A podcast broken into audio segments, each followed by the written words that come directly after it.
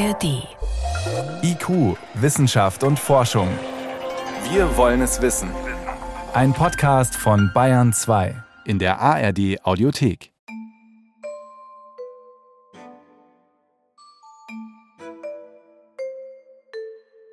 Nach rund zehn Jahren intensivster Forschung war es 2001 endlich soweit.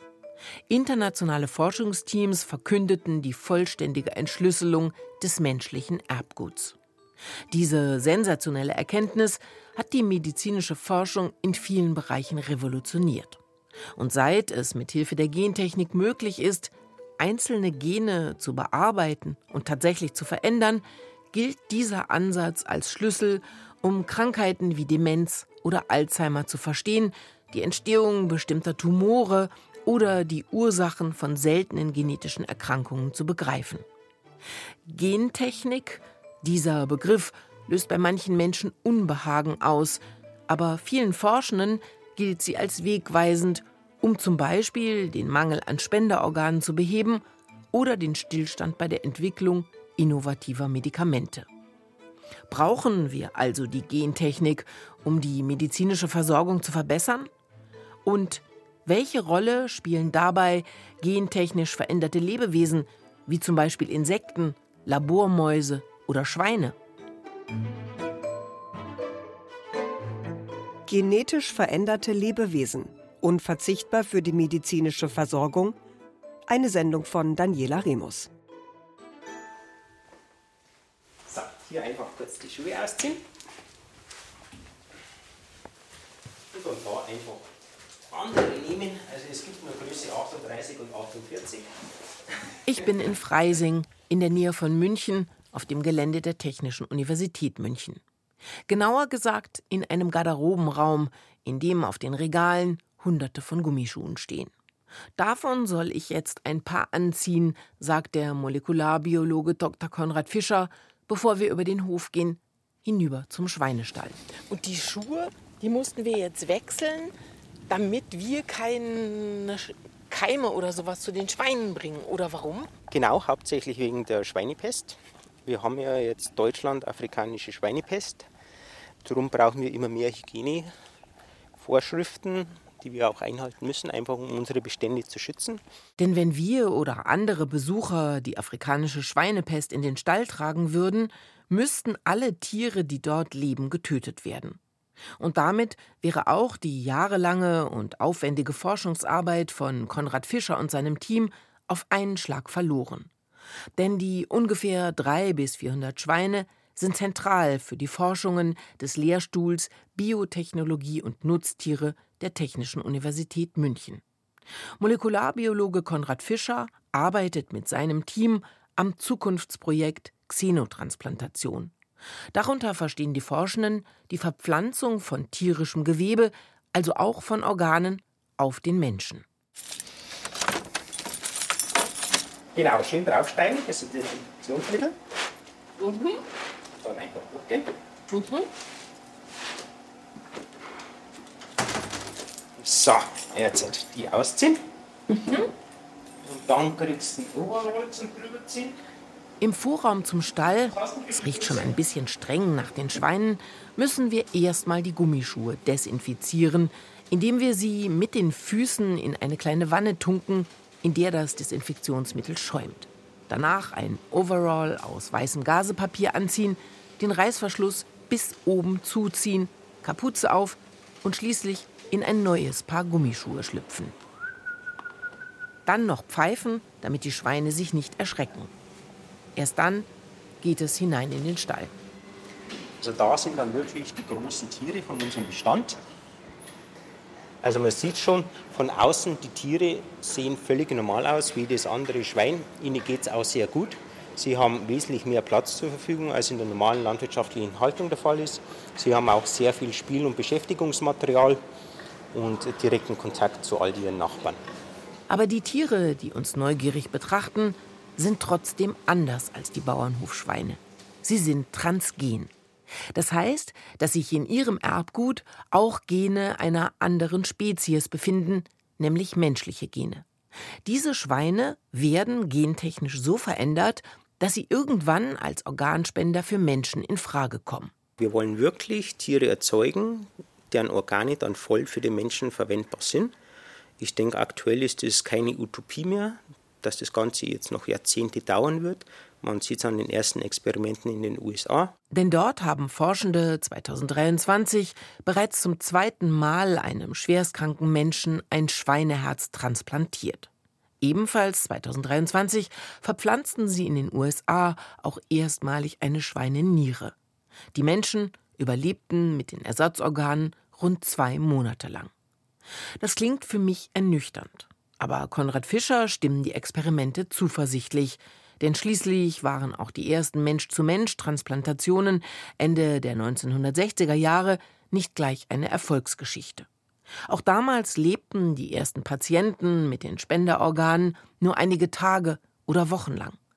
Aber hätten sie diesem experimentellen Ansatz nicht zugestimmt, hätten sie offenbar keine Chance gehabt, noch etwas länger zu leben.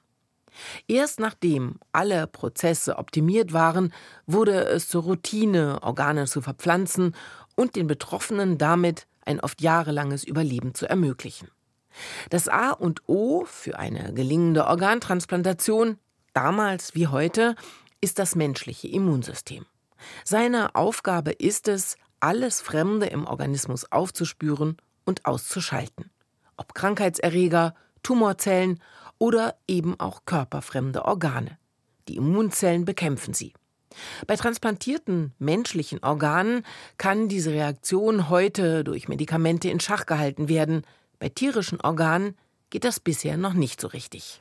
Im Fall der Xenotransplantation erkennt das Immunsystem, dass etwas komplett Fremdes da ist. Das ist eben durch die Glykosylierungen, also die Zuckermoleküle auf der Zelloberfläche bedingt.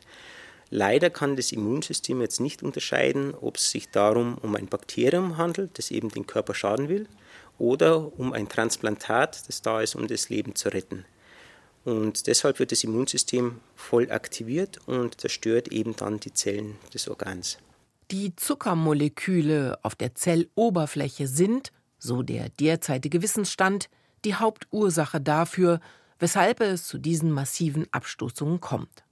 Denn diese unterscheiden sich von Spezies zu Spezies, zwischen Tier und Mensch sind die Unterschiede besonders groß. Deshalb die Idee, die Gene so zu verändern, dass die Zuckerstruktur auf den tierischen Zellen menschlich wird, erklärt der Münchner Molekularbiologe. Um die Abstoßungen zu reduzieren, müssen wir einerseits Gene vom Menschen in die Schweinezellen einbringen. Es handelt sich wirklich nur um eine sehr geringe Anzahl an Genen. Der Mensch hat um die 20, 22.000 bekannte Gene, die hier aktiv sind. Wir reden von einer Anzahl von fünf bis zehn Genen, die wir wirklich in das Schwein einbringen. Also man soll sich hier keine falschen Vorstellungen machen. Denn diese transgenen Schweine sind keine Mischwesen wie aus der Mythologie mit Schweinekopf und Menschenkörper zum Beispiel, sondern Tiere, die im besten Fall menschenkompatible Organe haben, sodass diese für Transplantationen geeignet sind. Für alle, die sich jetzt fragen, so wie es mir am Anfang meiner Recherche auch ging, wie es bei dieser Forschung um relevante ethische Fragestellungen bestellt ist, wie zum Beispiel die nach dem Tierwohl. Diese Forschung ist sehr detailliert juristisch geregelt. In Deutschland und auch in der EU. Wir haben Gentechnikgesetze, Gesetze für Tierversuche und so weiter. Außerdem gibt es eine Stellungnahme vom Ethikrat dazu und die Ethikkommission der Hochschulen entscheiden über jedes einzelne Experiment. Sie hinterfragen das Ziel, wägen ab zwischen dem Leid, das dadurch entstehen kann, und dem medizinischen Nutzen. Und immer wieder werden Forschungsvorhaben gestoppt, weil sie ethisch nicht zu rechtfertigen sind.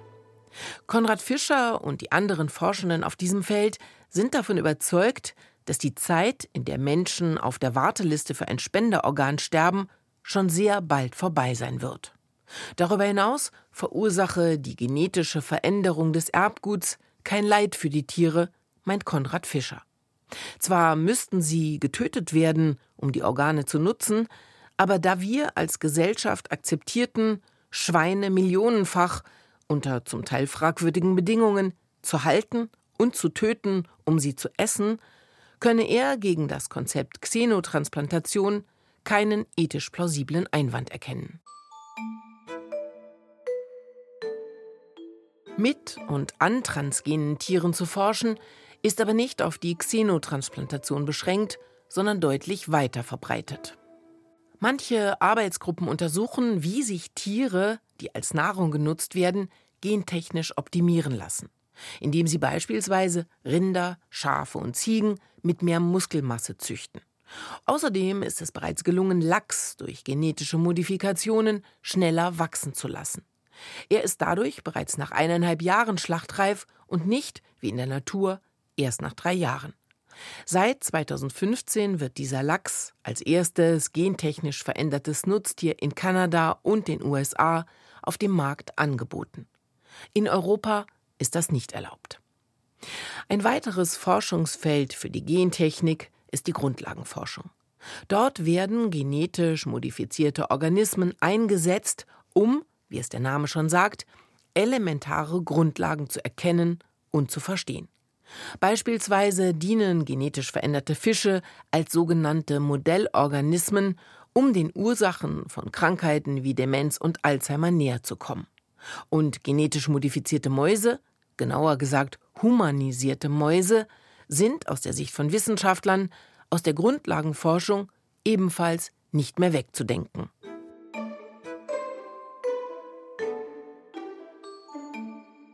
Professor Johannes Beckers vom Institut für experimentelle Genetik am Helmholtz-Institut in München arbeitet beispielsweise mit gentechnisch veränderten Labormäusen. Erstens ist es ein Säugetier, also das heißt, äh, wir haben dieselben Organe, die Sie beim Menschen haben, haben Sie natürlich auch bei der Maus und Sie haben für fast jedes Gen, das Sie beim Menschen haben, finden Sie ein entsprechendes Gen auch bei der Maus. Natürlich sind nicht alle Gene bei Maus und Mensch identisch, aber doch rund 90 Prozent.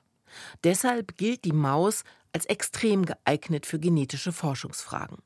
Denn die Entschlüsselung des menschlichen Genoms galt und gilt zwar als großer Durchbruch, kann aber dennoch wichtige Fragen nicht beantworten. Beispielsweise die, welches Gen wofür im Organismus zuständig ist. Das ist bisher nur von einigen wenigen Genen bekannt. Zum Beispiel wissen Forschende, welches Gen die Krankheit Mukoviszidose verursacht. Aber welche Gene für die Entstehung von Alzheimer oder Intelligenz zuständig sind, das ist noch nicht klar, erklärt Johannes Beckers. Wir können vielleicht anhand der Sequenz erkennen, es ist ein äh, Rezeptor, es ist ein äh, Transkriptionsfaktor, ja, also er wirkt durch die Regulation von anderen Genen im Zellkern. Das kann man vielleicht an der Sequenz erkennen, aber wir können noch nicht vorhersagen, was passiert, wenn ich dieses Gen kaputt mache. Angenommen, ich nehme dieses Gen raus, was entsteht dann für eine Krankheit? Das können wir noch nicht vorhersagen. Seit Jahren arbeiten deshalb internationale Wissenschaftlerinnen und Wissenschaftler zusammen, um genau das herauszufinden. Auch Johannes Beckers mit seinem Team vom Helmholtz-Institut in München ist an diesem weltweiten Forschungsprojekt beteiligt, das die Funktion der menschlichen Gene enträtseln möchte. Dass man versucht, jedes Gen zumindest einmal zu mutagenisieren, also eine Mutation in ein Gen zu setzen.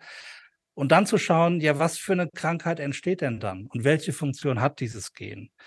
Und das ist so diese, diese Vorstellung der Enzyklopädie des Lebens, dass man für jedes Protein kodierende Gen in den nächsten Jahren zumindest mal dann eine Funktion kennt. Deshalb arbeiten Johannes Beckers und sein Team mit humanisierten Mäusen. Das sind Mäuse, in deren Erbgut die Forschenden einzelne menschliche Gene eingefügt haben, um deren Funktion besser oder überhaupt erst zu verstehen. Ein aktuelles Beispiel für diesen Ansatz Mäuse stecken sich natürlicherweise nicht mit SARS-CoV-2 an. Deshalb können sie auch nicht an Covid erkranken.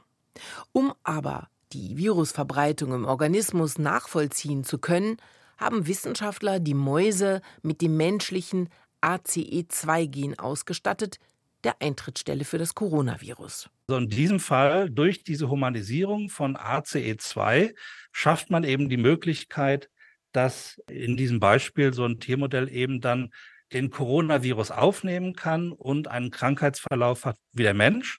Und da kann man jetzt natürlich ganz andere Sachen nochmal untersuchen. Also wie ist das mit Long-Covid? Ja, woher kommt das? Gibt es das auch im Tiermodell? Humanisierte Tiermodelle wie die Labormäuse helfen den Forschenden, ein besseres Krankheitsverständnis zu entwickeln. Dieses Wissen wäre aber nicht nur wichtig, um die genetischen Grundlagen von Krankheiten zu verstehen, sondern auch, um neue Arzneimittel zu entwickeln. Aber das gehe nicht ohne festgelegte juristische und ethische Grenzen einzuhalten, so der Molekularbiologe. Denn das mögliche Leid der Versuchstiere müsse immer abgeglichen werden mit dem erreichbaren Nutzen, den diese Forschung entfalten könnte. Und bewerten tun das nicht die einzelnen Wissenschaftlerinnen und Wissenschaftler, sondern die Ethikkommissionen der jeweiligen Forschungseinrichtungen. Humanisierte Mäuse sind darüber hinaus aber bereits heute ein unverzichtbares Modell für die Testung möglicher neuer Arzneimittel in der sogenannten präklinischen Phase der Medikamentenentwicklung. Denn ein neues Medikament, das sich in Versuchen mit humanisierten Mäusen als wirksam und nebenwirkungsfrei zeigt, ist in den sich daran anschließenden klinischen Studien wahrscheinlich auch bei Menschen wesentlich erfolgreicher als nach Versuchen mit natürlichen Mäusen. Transgene Organismen sind aber auch für die Herstellung von Medikamenten, Medizinprodukten und in der Lebensmittelindustrie unverzichtbar. Dazu gehören beispielsweise Bakterien oder Hefepilze.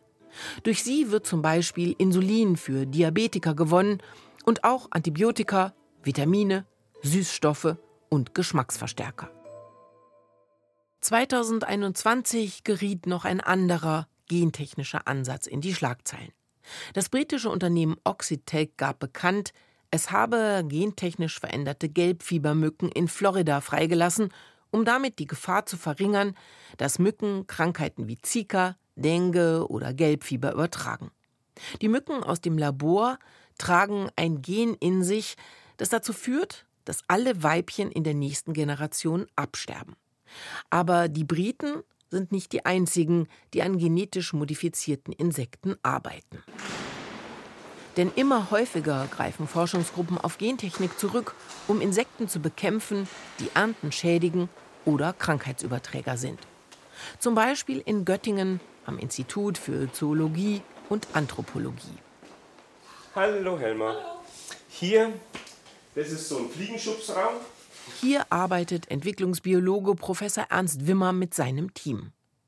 Der Wissenschaftler zeigt mir die Abteilung Entwicklungsbiologie, die er leitet. Halt Sie besteht aus Laboren mit unterschiedlichster Ausstattung. Manche sind vollgestellt mit sterilen Arbeitsplätzen und Kühlschränken, andere sind überdurchschnittlich warm, damit sich die Insekten, die hier beforscht werden, wohlfühlen. Die Käfer und Fliegen, um die es hier geht, leben in durchsichtigen Plastikgehäusen, manche noch nicht einmal so groß wie ein Marmeladenglas. Dann ist hier ein Raum, der ist auch ein bisschen spezieller. Der ist auf 18 Grad. Und hier zum Beispiel, hier werden unsere Transgenen generiert. Ernst Wimmer zeigt auf die Mikroskopierarbeitsplätze auf der einen Seite des abgedunkelten Raums. Auf der anderen Seite Wandregale mit Röhrchen und Gläsern, darin kleine schwarze Punkte. Da wird in die Embryonen wird dieses Genmaterial dort rein injiziert, wo dann die Urkeimzellen entstehen, aus denen dann später die Spermien und die Eier werden oder, oder Eier werden. Und dann in der nächsten Generation hoffen wir, dass das Gen sich integriert hat ins Genom. Das ist gar nicht so einfach, wie es klingt. Denn die Fliegenembryonen, um die es hier geht, sind winzig. Ungefähr 1,5 Millimeter lang und einen halben Millimeter dick. Ich kann mir deshalb kaum vorstellen, wie das gelingen kann, fremdes Erbgut in sie hineinzubekommen. Wir, wir nehmen die auch mit dem Pinsel, also wir reihen die mit dem Pinsel auf, damit die schön in Reihe liegen. Das Aufreihen, das machen wir unter einem normalen Stereomikroskop. Aber zum Injizieren, um dann hinten da genau reinzutreffen, da wo die Polzellen sich formieren, da braucht man dann das Mikroskop. Ernst Wimmer möchte mit seiner Forschung dazu beitragen, landwirtschaftliche Schädlinge anders als bisher zu bekämpfen. Statt tonnenweise Chemikalien und Insektizide zu versprühen, um diese Insekten loszuwerden, sei es viel sinnvoller, auf Gentechnik zu setzen. Auch deshalb, weil viele Insekten bereits resistent sind gegen die herkömmlichen Gifte. Wir arbeiten vor allem hier an zwei Agrarschädlingen in meiner Abteilung. Das ist einmal die Mittelmeerfruchtfliege und wir arbeiten an Drosophila suzuki. an der Kirschessigfliege, die mittlerweile ein riesiges Problem wird, die auch sehr, sehr schlecht zu bekämpfen ist, weil sie sehr spät die Eier eigentlich erst fast in die fast reifen Früchte legt. Und ja, da sollten ja eigentlich die ganzen Chemikalien schon wieder abgebaut sein, bevor man sie auf den Markt bringt. Die Kirschessigfliege kommt ursprünglich aus Südostasien. 2009 ist sie in Europa angekommen. Sie vermehrt sich in ziemlich kurzer Zeit und legt ihre Eier in sehr viele, sehr unterschiedliche Obstarten. Nicht nur in die namengebenden Kirschen, sondern auch in Brombeeren, Himbeeren, Nektarinen oder auch Weintrauben. Ernst Wimmers Absicht ist es, die Fliegen gentechnisch so zu verändern, dass sich keine Weibchen mehr entwickeln, sondern nur noch männliche Tiere. Und das geht so. Und wir haben jetzt äh, Schaltsysteme gemacht, indem wir diesen M-Faktor gezielt anschalten können. Der M-Faktor, das ist das sogenannte Maskularisierungsgen. Es bestimmt das Geschlecht einer Fliege. Wird sie männlich oder weiblich? Das ist im Endeffekt tatsächlich ein einziges Gen. Kein Mensch weiß genau, wie es funktioniert, was es macht. Aber selbst wenn man nicht weiß, wie dieser Faktor funktioniert, weiß man den Effekt, den dieser Faktor hat. Wenn dieser Faktor exprimiert wird, also angeschalten wird, dann wird das Tier zum Männchen. Deshalb hat Ernst Wimmer mit seinem Göttinger Team diesen sogenannten molekularbiologischen Schalter gebaut, der in der Lage ist, den M-Faktor ein- und auszuschalten. Dieser Schalter wiederum ist eigentlich ein Gen, das ursprünglich zum Herpesvirus gehört. Mit Hilfe von Gentechnik, eingefügt in das Erbgut der Fliege, schaltet es den M-Faktor ein und macht die Fliegen zu Männchen. Und das ist nicht nur eine Idee, sondern im Labor bereits Realität. Populationen von 10.000 bis 20.000 Tieren können auf diese Weise zu 100 Prozent vermännlicht werden, so dass die Population letztendlich ausstirbt. Aber für einen wirksamen Einsatz in der Natur reicht das nicht aus. Dafür wäre eine vieltausendfach größere Menge dieser transgenen Fliegen notwendig. Sollten die irgendwann zur Verfügung stehen, dann würde Ernst Wimmer nicht zögern, diese gentechnisch modifizierten Insekten bei einem Freilandversuch zu testen. Denn schließlich gehe von den Fliegen keine Gefahr aus, da sie sich ohnehin nicht vermehren könnten, so der Wissenschaftler. Die Heilung von Alzheimer und anderen Demenzen, die Eindämmung von Infektionskrankheiten wie Zika und Malaria und eine bessere Versorgung mit Spenderorganen, das sind nur einige Bereiche, in denen gentechnisch veränderte Lebewesen für die Forschung tatsächlich bereits heute eine entscheidende Rolle spielen und damit vermutlich schon recht bald die zukünftige medizinische Versorgung verbessern werden. Genetisch veränderte Organismen sind aus unserem Leben überraschenderweise schon jetzt kaum mehr wegzudenken. Nicht nur, dass sie dringend benötigte Medikamente wie Insulin oder Antibiotika in großen Mengen und kostengünstig herstellen, auch der aufwendige und jahrelange Prozess der Medikamentenentwicklung wird durch den Einsatz gentechnisch modifizierter Versuchstiere deutlich effektiver. Ganz zu schweigen von den vielen Forschungsansätzen, bei denen gentechnische Methoden dazu beitragen, grundlegendes, medizinisch relevantes Wissen zu generieren. Trotzdem ist in Deutschland längst nicht alles erlaubt, was technologisch möglich wäre, betonen alle Forschenden, die daran arbeiten. Wir haben ein vergleichsweise strenges Gentechnikgesetz, auch auf europäischer Ebene, strikte Vorschriften für Tierversuche und die verbindliche Auflage, Forschung, die gentechnische Fragestellungen verfolgt, von interdisziplinären Ethikkommissionen überprüfen zu lassen. Mit dem Ergebnis, dass auch immer wieder Ansätze verboten werden. Ob tatsächlich irgendwann routinemäßig Ersatzorgane von Schweinen transplantiert werden oder ob auch unsere Lebensmittel immer stärker genetisch modifiziert werden, hängt deshalb nicht nur von den Fortschritten in der Forschung ab, sondern auch von gesellschaftlichen und ethischen Debatten und Entwicklungen. Sie hörten IQ Wissenschaft und Forschung, heute mit dem Thema genetisch veränderte Organismen, unverzichtbar für die medizinische Versorgung, eine Sendung von Daniela Remus.